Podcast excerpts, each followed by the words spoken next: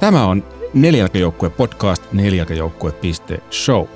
Minä olen Mark Lindgren ja tänään kanssani on muusikko ja monille television katsojille tuttu Sampo Marjomaa. Tervetuloa ohjelmaan Sampo. Kiitos, kiitos, kiitos kun kutsuitte. Ja tuolla mun tota, kotipantterin laku myös huhuilee taustalla. Hän haluaa myös osallistua tähän ohjelmaan. Tämä on tämmöinen niin kuin kolmen nisäkkään keskustelu tänään. Kolmen nisäkkään keskustelu. Hei, sä teet televisiota, mutta sitten oot omien sanoisen mukaan teet jonkinlaista marginaalimusiikkia lyhytelokuvin ja muuhun taiteeseen. Ää, mainitsit projektisi Soulpoppi-projektin Sane Shadow ja toinen äh, Dark Country-niminen bändi. Kerropas vähän niistä. Joo, siis tota, mua on aina jotenkin viehättänyt idea marginaalista mainstreamista ja miten ikään kuin suurten yleisöjen tietoisuuden tuo, tuodaan niin uusia asioita marginaalisesti, jotka on aina uusia ja ehkä kapinallisia ja vähän anarkistisia ja vallitsevan tota, tilanteen haastavia.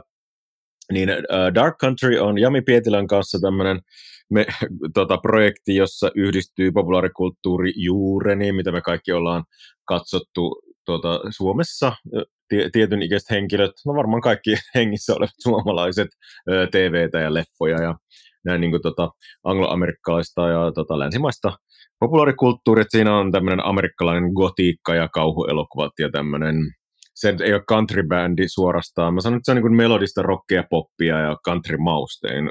Mulla on syvä rakkaus countrya kohtaan. Dolly Parton on hengellinen johtajani. PS Breaking News, mä oon saanut Dolly Partonilta kerran faksin.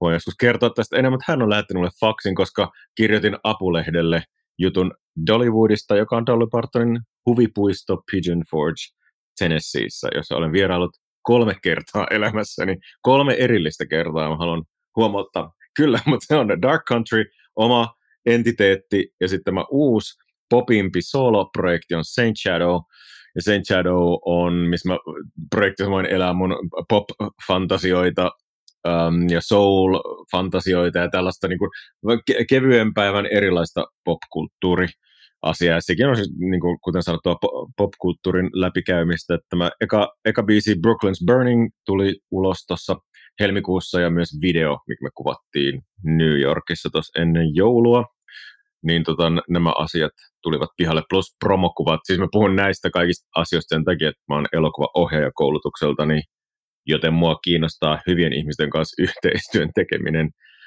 kiinnostavissa konteksteissa, joten niin että meillä on biisi, video, promokuvia ja lokkeja ja tämmöisiä niin monenlaisia komponentteja, niin kuin populaarikulttuurin kuuluu. Tällainen mo- monologi tähän alkuun. Hyvä. Tota, mä laitan noin linkit noihin molempiin äh, hankkeisiin, niin tämän jakson muistiinpanoihin ja sieltä löytyy se videokin sitten, ainakin mä kävin sen just vilkaisemassa tuossa äsken. Mutta hei, tässä me emme puhu kuitenkaan musiikista, vaan me puhumme eläinsuojelusta ja eläinsuojelulaista ehkä hieman. Mutta ennen kuin mennään sinne syvemmälle, niin tota, olet tehnyt paljon yhteistyötä Seyn kanssa ja ollut mukana myöskin Team Rokassa, joka oli myös meidän, meidän virana tuossa aikaisemmalla kaudella ja, ja Animalian toiminnassa, niin minkä ihmeen takia, mikä sinut sai mukaan tämmöiseen eläinsuojeluhommiin? No, mä oon lapsesta asti ollut hyvin jotenkin eläinrakas ihminen ja eläimet on ollut tosi tärkeitä, joten olen tällaista outoa shamanistista sukujuurta, että mä jotenkin en ole nähnyt suurta eroa ihmisten ja eläinten välillä tämä jako, vähän kuten taide ja viihde on myös jako, jota en, en sillä tavalla syvästi ymmärrä. Mä oon aina jotenkin nähnyt kaikki niin kuin, saman palapelin paloina. Mulla on semmoinen yksi selkeä muistikuva, olin Oulun normaalikoulussa suunnistuksen tunnilla, joka on erikoinen kategoria urheiluliikuntatunnille, niin mä suunnistelin, en hirveän vakavasti, en jaksanut ottaa sitä karttaa ihan niin kuin täysin, täysin faktana, niin mä eksyin Oulun yliopiston johonkin ihme metsikköön, ja Oulun yliopistossa oli, siellä on ehkä vieläkin eläintarha, missä tehdään niin te- biologinen osasto, kuten huomaat, en ole akateeminen henkilö näistä termeistä, tai käytän, mutta siellä oli silloin, kun mä olin teini, niin myös turkistarha, joku testiturkistarha. Ja mä jotenkin randomaalisesti, mä olisin, että tästähän voin oikaista takaisin kouluun ja mennä hengailemaan sinne, kuten hikinen teini, mikä olin. Mutta sitten se ei ollutkaan oikopolku, vaan menin suoraan niin kuin, tota, leirin porteista sisään sinne, ke, tota, menin sanot keskisleiri. Herra jestas, turkistarhaan meinasin mennä, mutta fiilis oli sama, mitä mä olin nähnyt jo silloin sota-elokuvista. Jotenkin teininä mistään suuremmin kiinnostunut olevana ihmisenä. Mä olisin, että mikä tämä paikka on ja miksi täällä on näin huono tunnelma. Se, se ei ollut tota, onnellinen paikka. Niin se jotenkin jäi mulla mieleen semmoisena niin surrealistisena har- harhautumisena paikkaan, joka oli vähän niin kuin piilotettu mun niin kuin tuttuun ympäristöön ja sitten sen yhtäkkiä metsikön sisällä oli tämmöinen niin outo, ran, random, niin kuin piilotettu turkistarha, niin se mun mieleen jäänyt tämmöisenä niin kuin vahvana kokemuksena siitä, että täällä on jotain meno, meneillään, joka tuntuu jotenkin hyvin epäilyttävältä. Että kaikki ei ole ihan kohdillaan siinä. Joo, se oli semmoinen surrealistinen, absurdi tilanne, mutta aika negatiivinen. Se on kuin painajais äh, uni fiilis mulla jäi siitä hu- huuruisesta teinimuistosta. Miten sä päädyit Team Rokan mukaan sitten tekemään asioita? No siis Team Rokan tota, Toni reippaana ex-poliisimiehen otti vain ihan yhteyttä. Se oli varmaan naurannut mun huonoille vitseille hauskoissa kotivideoissa, joka oli ohjelma, jota on, tota, niin kuin vedin 15 vuotta. Ja mä luulen, että Toni oli siitä havainnoinut noin kaikki eläinoikeusasiat, mitä mä injektoin siihen niin kuin, tota, viihteelliseen primetime-ohjelmaan, mikä on ei-tyypillistä ja ei välttämättä suositeltua mainstream TV-toimintaa, mutta mut Toni oli huomannut ne, ja sitten varmaan huomannut mun jotkut animalia-kampanjat ja tämmöistä, mitä nyt olin tehnyt runsaasti, mutta pal- paljon tykkään käyttää tätä platformia, sitten voin puhua asioista, jotka on ehkä vähän epämiellyttäviä tai semmoisia, jotka jotka ei välttämättä niin, kuin niin koeta kuuluvaksi niin kuin viihteeseen niin sanotusti. Mutta mä ajattelin, että koska se on esimerkiksi hauska, että kotivideot oli mun, la, mun täysin tavallaan diktaattorina pyörittämä ohjelma niin kuin luovalta puolelta. Mä kirjoitin, toimitin, käänsin, puustin, juonsin. Niin tavallaan pystyin injektoimaan sinne niin kuin Trojan sotahevostyyliin ajatuksia, eikä ajatuksen siemeniä. Joten sitä kautta Toni löysi mut, ja kun sillä, sillä oli siinä vaiheessa just ongelmia tämän koko ikään kuin sen projektin suunnan kanssa, että miten se kasautuu. On vähän shady, shady yhteistyökumppaneita tai yhteistyökumppaneita, jotka toimivat vähän oudolla tavoilla. Koko tarina voitte lukea hänen omista muistelmistaan. Niin sitten me vaan sovittiin tapaaminen, mentiin tota kaffelle ja juteltiin, ja se oli musta niin kiinnostava projekti ja ihan mahtava tämmöinen niin kuin pioneeri meiningillä tehty asia, niin mä todellakin lähdin sen messiin. On siitä, siitä asti ollut Tonin kanssa se on yksi mun tota, läheisimpiä ystäviä. Mukana nelijalkajoukkueessa.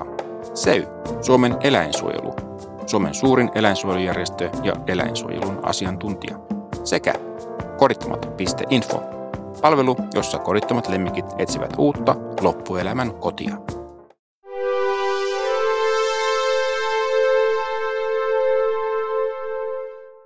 No sitten tämä viime, viimeisin oikeastaan SEYn kanssa liittyen tähän eläinsuojelulain uudistukseen, niin miten sä semmoiseen kampanjaan päädyit mukaan?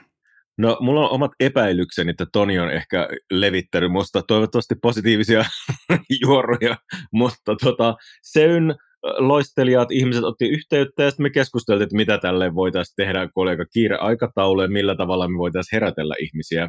Somessa jotka on muutenkin, kuten kaikki täällä matriisissa olemme, niin tämmöinen herättely on haasteellista, jos puhutaan varsinkin asioista, jotka nyt ei ole Kim Kardashian tai joku fail-videot, että mitkä on asioita, jotka ei, on, niin ko- koetaan ehkä ei niin viihdyttäviksi ja miellyttäviksi. Niin me keskusteltiin tästä ja se oli tosi mahtava huomata, että Seylläkin oli semmoinen hyvin reipas asenne ja hyvin avoin mieli tähän asian lähestymiseen, niin sitten me päädyttiin siihen niin kuin tämmöiseen hyvään tota, kombinaatioon, tai mun mielestä se toimi tosi hyvin, että se, me puhuttiin tästä, niin kuin, mitä epäkohtia siinä laissa on, ja mitkä on ikään kuin räikeimmät asiat, mitä pitäisi käsitellä, tai mihin niin kuin ihmisten pitäisi kiinnittää huomiota, niin normaalien, ns-normaalien ihmisten kuin sit poliittisten tyyppien, ja miten me sitten kerrotaan näistä asioista tarpeeksi niin kuin ei saarnaten.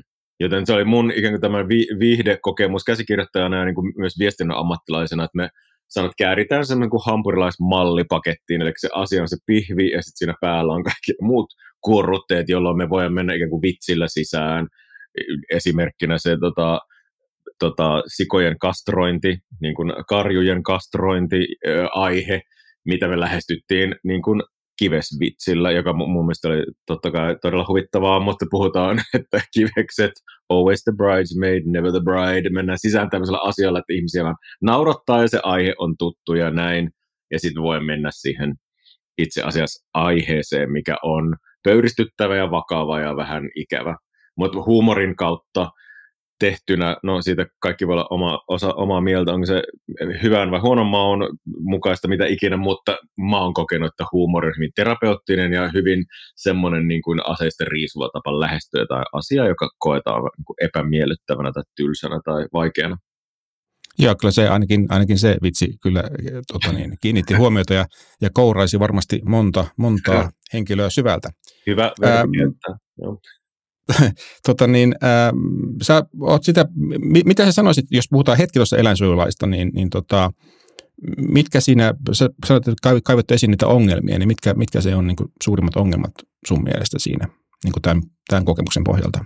No, mä en tätä lakiesitystä ole luonnollisesti kahlannut läpi, koska en ole lain ammattilainen enkä eläinsuojelun sillä tavalla niin kuin faktuaalinen ammattilainen. Mä olen keskittynyt viestintäpuoleen, mutta tämän projektin myötä siellä tuli hyvin selkeäksi ne ongelmakohdat, jotka just oli tämmöinen niin kuin kastrointiasia, mikä mulla oli uutta. Sitten niin kuin ulkona liikkuminen versus eläimet, isot eläimet, jotka sisällä joutuvat luuhaamaan koko elämänsä ja häkkikanalat ongelmana sitten niin kuin tämä koko, että minkälainen systeemi meillä pitäisi olla sille, että jos on vaikka karannut lemmikkikoira, miten se hoidetaan takaisin ja kelle ja miten tämä menee, koska mä en sitäkään niin kuin urpona tiennyt, että se on joillain alueilla suunnattoman ongelmallista ja ei toimivaa.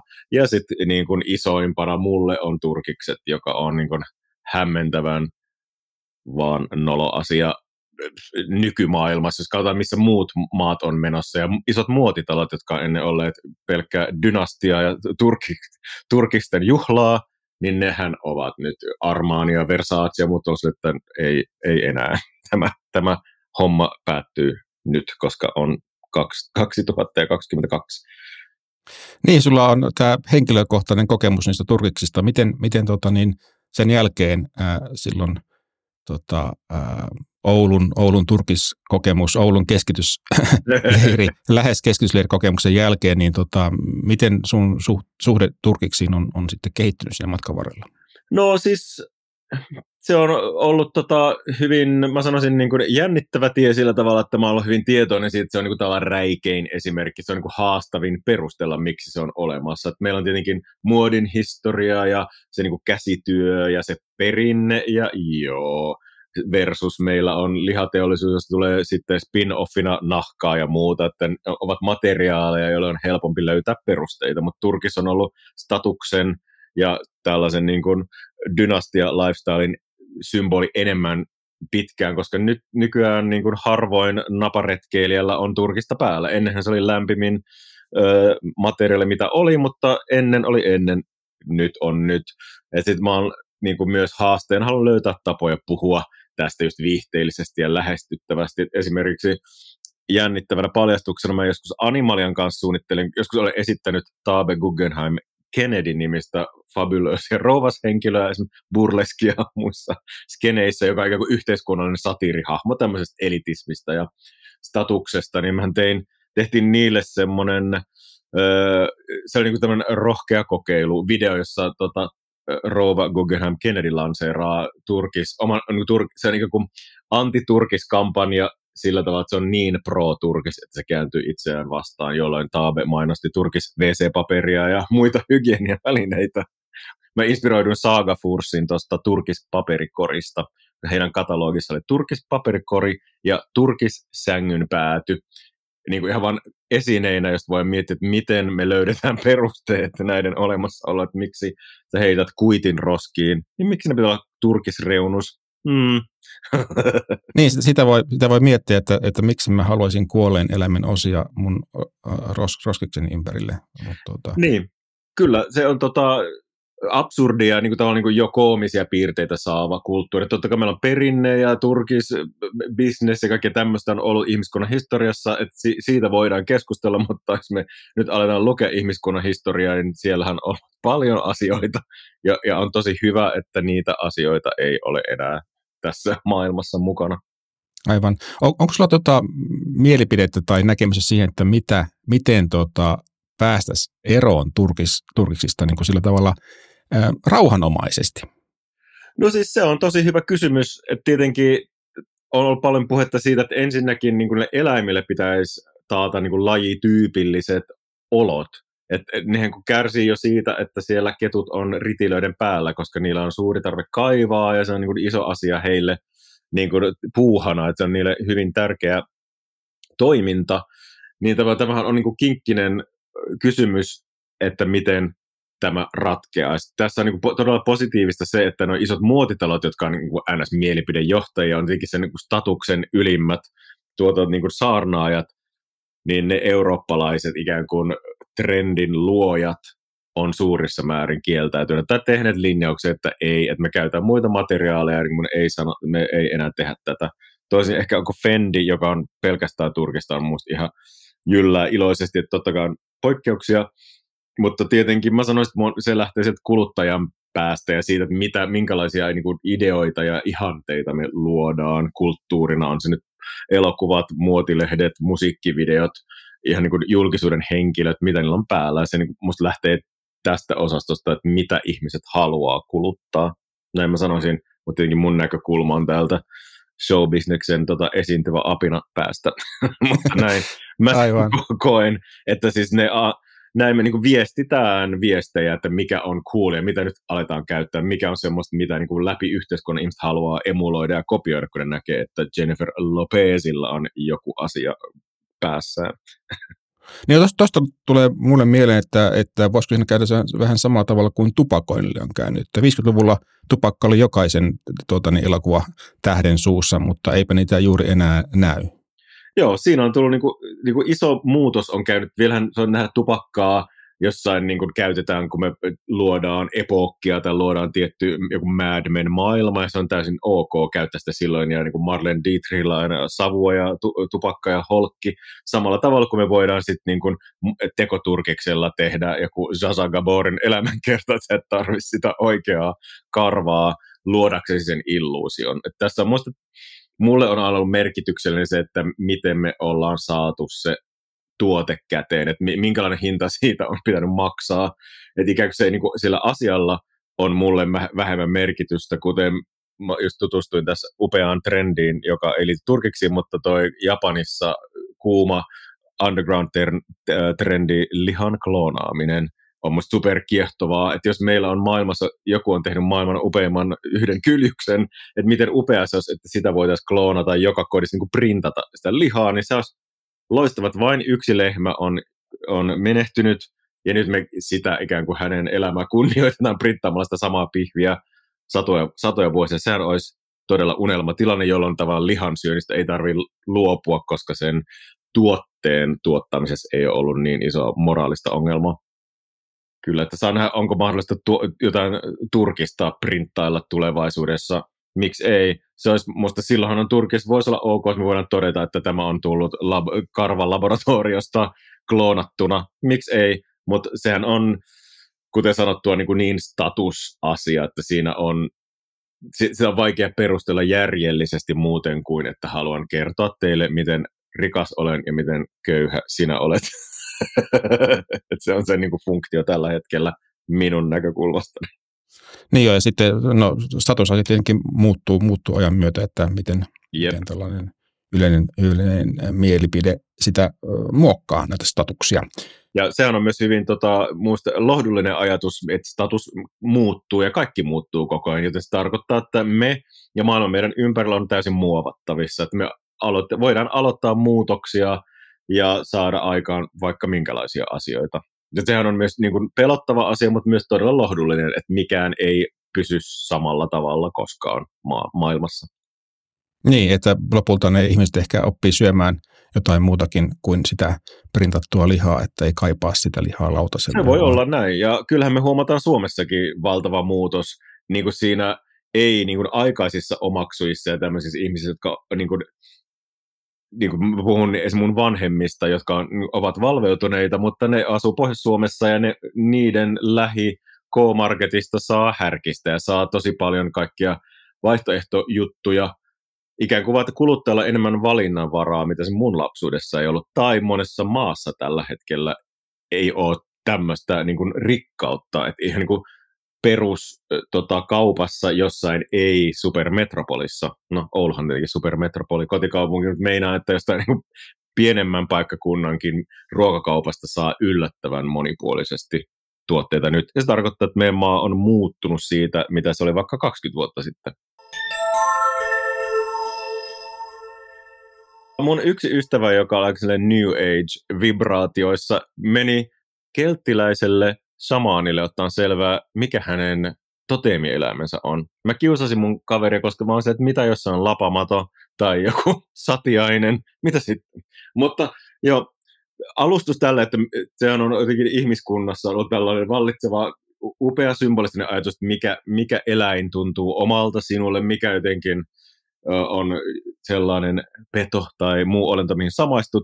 Mun kohdalla se on aina ollut iso kissaeläin, jaguari tai ilves, joka on kansanperinteessä oudon hyljeksitty meidän luonnoneläin, ja sitten miekkavalas on jotenkin, nämä ovat olentoja, jotka, jotka puuttelee mua. Mä muistan, mä asun Kanadassa välillä, niin siellä mä kävin tämmöisellä niin Zodiac tota, yhden raavaan merenkulkijan kanssa tsekkailemassa miekkavalaita, koska siis se oli täysin pysäyttävä kokemus, koska ne on valtavia, delf, suurin delfiinilaji, hammasvalas, ja semmoinen kuin seitsemän metrinen raketti sieltä töräyttää sieltä merestä, niin se oli, oli hyvin pysäyttävä ja niin aseista ristuva, riisuva kokemus. Toinen, mikä mulle tuli mieleen, on susi, tuo suomalaisia triggeröivä eläin, josta puhutaan niin paljon hämmentäviä lausu, lausuntoja, että huh, huh, hei. Mutta tota, yksi mun tuttu on henkilö, jolla on tämmöinen niin leffa- tuotantokäyttöön.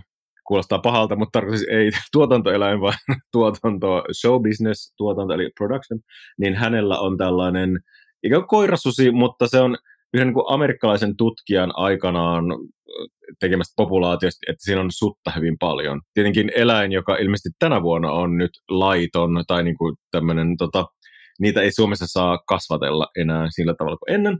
Mutta pointtina kuitenkin, että susi, joka on hyvin susimainen, jota mä en ole lähietäisyydellä kohdannut, hän on nähtävillä Dark Country itse asiassa ekalla musiikkivideolla nimeltä Sign of the Dog, jossa on tämmöinen lykantrofinen, eli ihmissutinen teema. Niin tota, tähdet asettuivat linjaan ja tota, sattuman kautta sitten tota, Tahoe-niminen susi tuli mukaan tähän tuotantoon. Niin se oli myös hypnoottinen kohtaaminen, koska sudesta aisti heti sen, että tämä ei ole Schäferi, tämä ei ole Husky, se liikkuu ihan eri tavalla, se liukuu niin kuin aave sisään tilanteeseen, plus upeana, mua miellyttävänä aspektina siinä on se, että niillä ei ole tarvetta miellyttää ihmistä. Kuten koirilla on tavallaan, haluaa leikkiä, haluaa miellyttää ihmistä, tämä on asia, mitä voin vain arvostaa. Susi on sille, että ketä nämä urpot on, ketä nämä ihmisapinat ovat ja ketkä heistä ovat hierarkian huipulla, vaan ne kiinnostaa häntä. Esimerkiksi ne oli kiinnostaa jänniä tarinoita, mitä, mitä tota, kuuli, että vaikka tuotannossa, jossa kuvataan Nordic Noiria, niin sutta kiinnostaa automaattisesti ohjaaja, päätuottaja, ehkä pääkuvaaja. Sitä ei kiinnosta muut statistit tai jotkut näyttelijän urpot, ei millään tavalla, vaan se, että, että hierarkisena laumaeläimenä se on sille, että jaha, nämä ovat johdossa, menen hengailemaan heidän kanssaan. Mutta oli niin kuin jännä sen jälkeen, kun mä oon niin su- susijuttuja tehnyt myös paljon, ollut vetänyt jotain paneelikeskusteluja su- susiasioista ja eläinsymboliikasta varsinkin, joka on mua suunnattomasti kiehtova asia, tällainen kansanperinteinen Kalevalan ystävänä, niin tämä susi jotenkin demonisoitu, oudo, tuttu, mutta hyvin vieras, kummallinen eläin, tai ei se kummallinen, mutta meidän suhtautuminen siihen hyvin kummallinen, niin hänen läsnäolossa hänen lä- lähellä oleminen oli hyvin niin kuin maagisen kiehtovaa. Koirat lukee ihmisen kasvojen ilmeitä, mutta sudet taas ei, niitä ei voisi vähempää kiinnostaa. Joo, ja sitten tässä niin kuin showbusiness-näkökulmasta tota, monesti sitten käytetään haskeja tai jotain muita koiria, niin kuin jos tarvii kuvata häntää ja tassua ja ikään kuin kaukaa, jolla niin kuin ne, hän niin kuin koirana haluavat miellyttää ja leikkeä harjoitella. Ja sitten se omistaja sanoi, että, tai siis mun tulkinta, että Susi on kuin Mariah Carey tai vastaava tällainen artisti, että hän ei halua harjoitella, hän tulee paikalle, hän antaa kaksi ottoa, jos tunnelma on hyvä, ehkä kolme, tai jos tunnelma on huono, vähemmän ottaa, jos tunnelma on hyvä, niin ehkä kolme ottaa, ja sitten se olisi siinä, että käyttäkää näitä, ja enempää ei tule, ja se on musta hienoa aina, kun on joku, joku, joku olento, joka ei ole vaikuttunut ihmisten tekemisistä. Se lämmittää sitä paikkaa, jos mulla olisi sydän, en mä olisi myynyt sydäntä ja sielua, niin television alttari. Mutta joo, hypnoottinen, hypnoottisia olentoja, toi Ilves on semmoinen, mikä on jäänyt mulla kummittelemaan päähän, koska mä esim. no Sidebar, tota, Käpylän kaupungin osa täytti sata vuotta, pari vuotta sitten ne halusi Kalevala-aiheisia tai, tai, taidepiissejä tota, niin kuin sähkökaappeihin, niin siellä oli ryhmätaiteilijoita, jotka näitä maalasia, Kalevala on mulla ollut aina hyvin kiinnostava kansanperinne yleisesti aihe, niin mä haluaisin tehdä Louhen ja Ilveksen vierekkäin. Ne on siinä Park Hotellin kulmalla, missä hyvät herrat sarja kuvattiin, ja siinä on ärkioski niin t- nämä kaksi olentoa siksi, että mä lapsesta asti koin, että Louhi oli aika väärin ymmärretty o- hahmo, kun se oli Kalevalan yksityisyrittäjä, tämän kirjan siis, ja sitten juoppo sedät kävi vaan pöllimässä sen omaisuutta, mutta mikä täysin räjähti mun tajunnon, oli kun mä sitten kansan runoarkistossa olen kahlannut kaikenlaisia tekstejä, niin tämä linkki Ilveksen ja Louhen välillä oli musta uskomaton, että joissain aineistoissa louhea on sanottu ilpotareksi, sen nimen ilpotar, ja ilveksen etymologinen vanhempi nimi on ilppo, että ilves oli ilppo ennen, joten kuulostaa niin kuin louhella olisi joku outo linkki, ja louhi on Lönnruutin keksimä nimi, hän on sen tätä e-postamme varten ihan itse töräyttänyt, niin tota, tämä oli musta jännittävä, koska mua varsinkin kissa-mytologia myös kiinnostaa, että miksi jollain ihmisillä on outo jos ei susiin, niin vielä kissoihin niin kuin kummallinen reaktio, ja se on koettu feminiinisenä ja mystisenä jotenkin, jotenkin niin kuin vihamielisenä olentona, vaikka se on, ei todellakaan ole sitä, jos puhut ihmisen kanssa, jolla kissa, kissa on, tai kokemuksia kissa-eläimistä.